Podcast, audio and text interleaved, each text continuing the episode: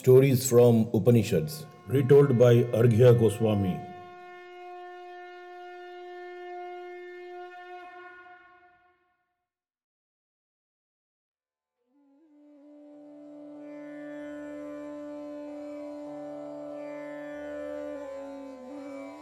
Episode 28 Story of King Brihadratha and Path to Moksha. Chapter 1 Maitreya Upanishad. Dear friends, I'm back with another new story from Maitreya Upanishad. This Upanishad is one of the minor Upanishad which was composed in Sanskrit. It belongs to one of the 16 Upanishad from Samved and falls under Sannyasa Upanishad which talks about renunciation. If you remember in Muktika Upanishad, this was mentioned as 29th in serial order of 108 Upanishads. Primarily, this Upanishad state that renunciation or sannyasa and self knowledge is the path to salvation or moksha.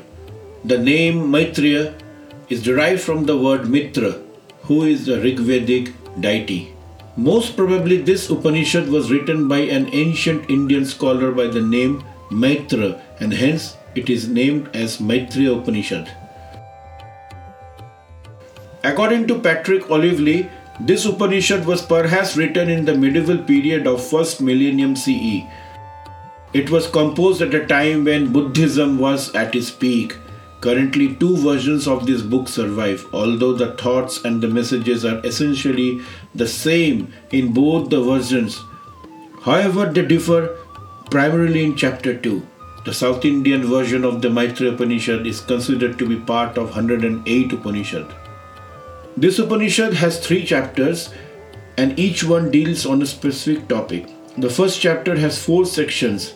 The first three of them are proses, and the last section has a prose prologue and 14 verses. This chapter describes a dialogue between the great ascetic king Brihadratha from Ishkwaku dynasty or solar dynasty and sage Sakayana before I begin today's story, a little more on these two principal characters that is, King Brihadratha and Sage Sakayana. King Brihadratha was from Ishkwaku dynasty or Solar dynasty, which we popularly call as Suryavanshis. He has been referred to as a Maharatha and has been mentioned. Repeat. He has been referred as a Maharatha and is mentioned in Rig Veda. I tried to research about this great king as my passion is connecting mythology with historical facts and writings. If you try to search by his name in Ishkwaku dynasty family tree, most probably you will not find. Then the question will arise is this name a fictitious character? So I tried to read through many blogs and articles and research papers and finally found an interesting article written by Miss Rupa Bhaty who is an architect and adjunct assistant professor at School of Indic Studies, Institute of Advanced Sciences, Massachusetts, USA. According to her article, which is published in Medium, she tries to find the ancientness of King Brihadratha. In Maitreya Upanishad, the fourth slok from chapter 1 state some of the names of the kings such as Maruta and Bharata. Shatapatha Brahmana slok 13.5.4.6 also mentioned the name of the king Maruta as Maruta Aviksita or descendant of Aviksit. As per chronology of ancient kings of India, Aviksita and Maruta were descendants of King Drishta, who was brother of Ishkwaku. As per the research, these kings belong to last glacial maximus or LGM. The LGM is the peak glacial condition of the most recent glacial interval in the geological past and colloquially this is called the last ice age and this may have occurred around 26,000 to 19,000 years ago. Brihadratha is also mentioned in Rig Veda as Navavastva Brihadratha in 10th, 6th, and 1st mandalas, and by the astronomical and eustatic evidence of Maitreya Upanishad, the timing of the event was sought upon as 34,500 BCE. So it is assumed that Brihadratha lived around 34,500 BCE. Another point to note is that most of the Ishkuvaku kings went by some epithet for a long time. Most of these are lost due to deep antiquity. Some epithets emerge which appears to be of Ishkuvakus. Among them is Trasyadasyu, Brihadratha, Triski, Tristu, Trayaruna, Dasharatha, Ratha and Ashwa were common suffixes in Ishkuvaku kings' names. Friends, an interesting point to understand is Trayaruna Tasyadasyu is an important figure in Rigved. According to Shatapatha Brahmana, a connection between Trasyadasyu and Ishkvakus is confirmed by the fact that King Purukusta was an Aikshav, that means belonging to Ishkvaku. Thus, we can assume that Ishkvaku's line was originally the line of Purus. According to Zimmer, they were located in the upper Indus area and may have spread further east. Later on, they were connected to Ayodhya. We find an astronomical pointer to specify King Brihadratha. In Rigved, Arjuni is the name of the nakshatra which is called Phalguni elsewhere. Also, Agha is written as Magha in Maitri Upanishad. So, King Brihadratha is a very ancient Aishwak king, and we must understand that in the Upanishad, this incident of Brihadratha is mentioned as an old memory. So, Brihadratha mentioned in the 10th mandala of Rigved and Arjuni Nakshatra provides us the timing of 34,500 BCE. Friends, please don't get confused here between Brihadratha of Magad dynasty. He is a completely different person from a different time period. In this podcast, I will restrict to the tale of King Brihadratha from Ishkuvaku dynasty only. I would like to thank Ms. Rupa Bhaty for the research she did and published an article in Medium. It is a great example of how there are many works, those are in progress, where researchers are trying to connect the ancient text with historical facts. In fact, my friends, I am also involved in a similar topic from Rigved and trying to join the bridge between ancient text and historical facts. Now, let's quickly learn about Sage Sakayana, who is also known as Jata Sakayana. He was descendant of Saka, who was ritual authority and contemporary of Shankha in Kathaka Samhita or Charaka Samhita. He was disciple of Rishi Maitri. Friends, so let's start today's story. Today I will retell chapter 1 from Maitri Upanishad in which the great Kishwaku king Brihadratha renounced his kingdom in favor of his son and seeks relief from himself from the endless cycle of birth and rebirth. King Brihadratha thought his body to be impermanent and acquired indifference to the objects around him. Therefore, he gave his kingdom to his eldest son and took Vanaprastha and retired to the forest.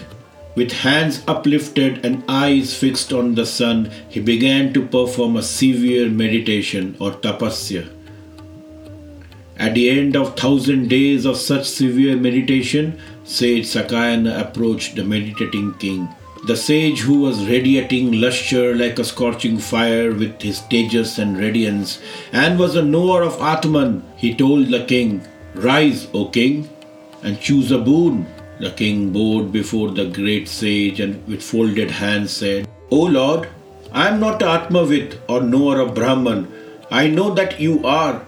Please enlighten me about Sattva and state of Sat or Brahman. The sage smiled and replied, O king, from the great race of Ishkuvaku, your question is difficult to explain.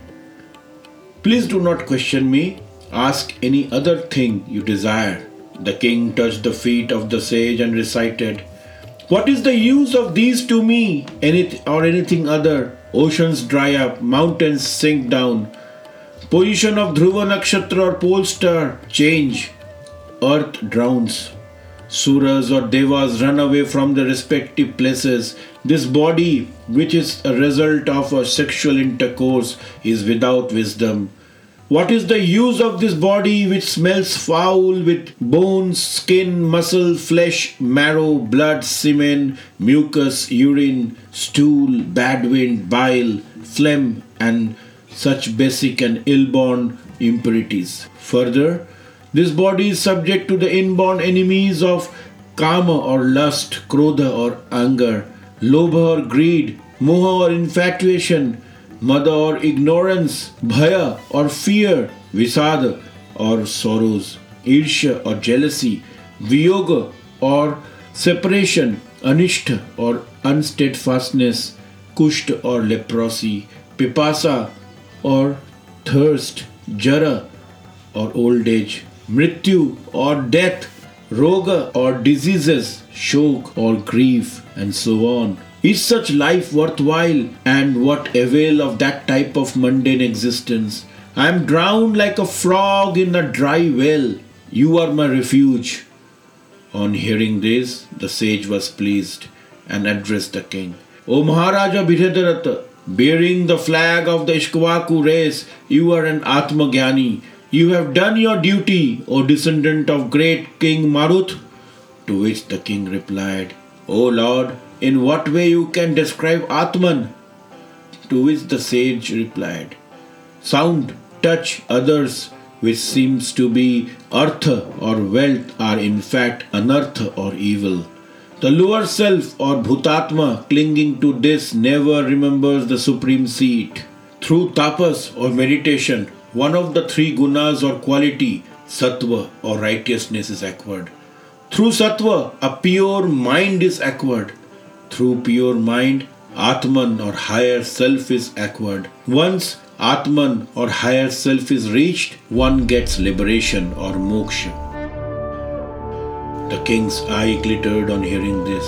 The sage continued, O king, remember that just as fire without fuel is absorbed into its own womb or source, so is chitta or mind through the destruction of its modification is absorbed into its own source. To a mind that has attained quiescence and truth, and which is not affected by sense objects, the events that occur to it through the bondage of karma is merely unreal. It is chitta alone that is samsara. It should be cleansed with effort. Whatever chitta thinks, of that nature the person becomes. This is an archaic mystery. With purifying of chitta, one makes both good and bad karmas. One whose mind is thus cleansed attains the indestructible bliss through his own self, just as Chitra becomes united with an object that comes across it. So, why should one not be released from the bondage when one is united with Brahman? One should meditate in the middle of the lotus of the heart, Parmeshwara, the highest Lord, who is the witness to play of buddhi, who is the objects of supreme love, who is beyond the reach of mind and speech, who has no beginning or end, who is Sat alone being the nature of light only, who is beyond meditation, who can neither be given up nor grasped by the mind, who is without equal or superior, who is the permanent, who is of unshaken depth, who is light for darkness, who is all pervading, changeless, vehicleless, and who is wisdom of the nature of moksha or salvation. The sage paused for a bit and continued. I am He, that Paramatma who is the eternal, the pure, the liberated, the nature of wisdom, the true, the subtle, and the all pervading, the secondless, the ocean of bliss, and the one that is superior to Pratyaghatma or the individual soul. There is no doubt about it. How will any calamity or bondage approach me when I am depending on my own bliss in my heart? Who have put to shame the ghost of desires who look upon this universe uh, but as a jugglery and who am not associated with anything? The ignorant, with their observance of the caste and orders of life, obtain their fruits according to their karmas. Men who have given up all the duties of caste, etc., rest content in the bliss on their own. Distinctions of caste and orders of life have Divisions among them have beginning and end and are very painful. Therefore, having given up all the identification with sons and as well as the body, one should dwell in that endless and most supreme bliss. This is how King Brihadratha attained the knowledge of Atman from the sage Sakayana. Friends, we will continue chapter 2 in my next episode from Maitreya Upanishad, in which I will tell you about how sage Maitreya went up to Kailash and asked Mahadev about the mysteries of highest Tattva. Please do like, share, subscribe, and download my podcast, Stories from Upanishad, which is available on multiple podcast streaming platform.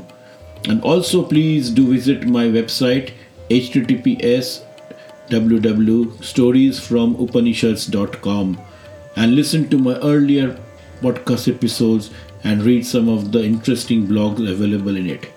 Also, from now onwards, Stories from Upanishad will be also available in his YouTube channel. I'll provide the link to the YouTube channel below in the show note.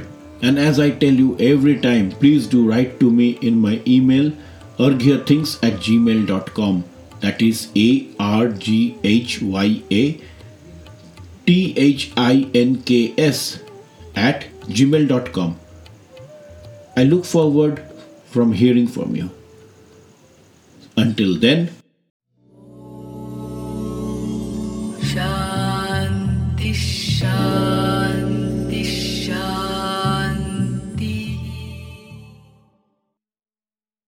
Source content collected from various books on Upanishads, such as Messages of the Upanishads by Swami Ranganathananda Brihad Aranyaka Upanishad by Swami Madhavananda, 8 Upanishads from Advaita Ashrama, Upanishads.org, Vedas and Upanishads for Children by Roopa Pai, and several other write ups and thoughts on Upanishads.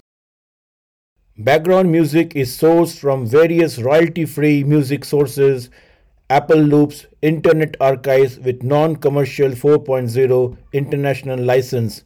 Om Shanti chants are from YouTube source Gaia Sanskrit. This podcast was conceptualized, scripted, narrated, and audio designed by Arghya Goswami